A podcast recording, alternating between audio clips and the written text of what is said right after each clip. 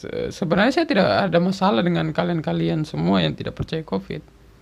Cuma yang saya mempermasalahkan ini, kalian yang tidak percaya COVID mencoba untuk mendoktrin orang-orang sekitar kalian untuk ikut tidak percaya COVID.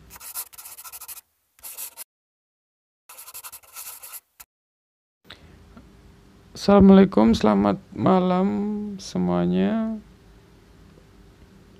Eh, kali ini saya tidak akan podcast, tapi saya akan mengutarakan pendapat saya. Saya akan ya mengeluarkan sedikit unek-unek saya kepada orang-orang yang tidak percaya COVID. Se- Sebenarnya saya tidak ada masalah dengan kalian-kalian semua yang tidak percaya COVID. Cuma yang saya mempermasalahkan ini, kalian yang tidak percaya COVID mencoba untuk mendoktrin orang-orang sekitar kalian untuk ikut tidak percaya COVID. Mungkin kalian tidak menyuruh orang-orang mengikuti kalian untuk tidak percaya COVID. Tapi kelakuan kalian, perilaku kalian yang tidak mengikuti prokes karena ketidakpercayaan kalian kepada COVID, itulah yang menambah varian-varian baru COVID. Bukan masalah apa. Kita ini sekarang lagi setengah mati bertarung nyawa dengan COVID. Ini bukan lagi saatnya kita memperdebatkan COVID ada atau tidak. Sudah jelas-jelas depan mata jutaan manusia sudah gugur gara-gara COVID ini.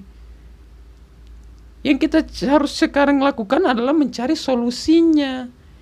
Mengikuti prokes yang telah di- diberlakukan oleh pemerintah. Bukan saatnya kita mendebatkan. Sederhana saja. Lakukan prokes. Vaksin. Udah, sampai di situ saja. Kita lakukan aja di situ. banyak mati yang di eh, yang banyak mati di rumah sakit tuh bro bukan di pasar Oh, yang salah akal sehat itu ya? Iya. Oh, banyak yang mati di rumah sakit. Kenapa COVID hanya mati di rumah sakit? Eh, kita sudah tahu ya. Kalau kita sakit itu dibawa ke mana? Gak mungkin dibawa ke kebun binatang. Kita itu dibawanya ke rumah sakit. Ya jelas. Kok kalau sakit dibawa ke mana? Kalau bukan di rumah sakit. bagaimana dengan mafia Mafia. Oke, kalau untuk mafia itu memang ada. Sangat ada. Apalagi Covid ini ya kita tahu ya menjadi suatu apa eh, ladang bisnis ya ya seperti kita lihat.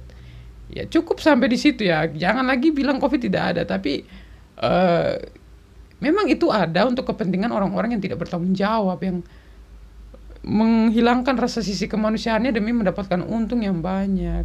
Tapi bukan itu yang sekarang kita permasalahkan, brother. Udah biar saja orang-orang itu, mafia-mafia itu.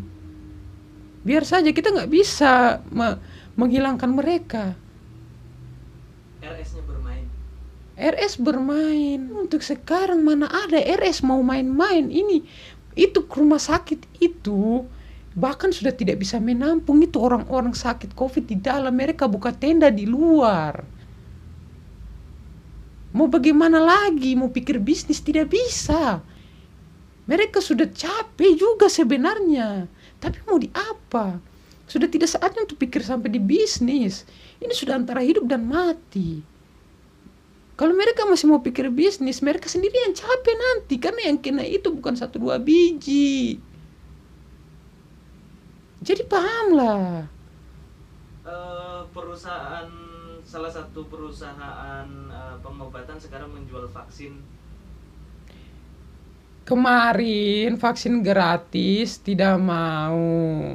Sekarang ka- vaksin berbayar bilangnya lagi ini bisnis maunya apa?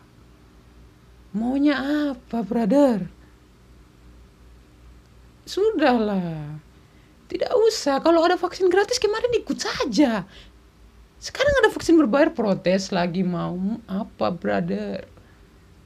Yang kena ini sudah banyak sekali. Per hari itu bisa sampai ratusan untuk satu kota satu wilayah. Bahkan diperlakukannya ppkm ini masih banyak ambulans lewat tiap malam. Masyarakat yang tidak percaya covid ini mau kalian apa sih sebenarnya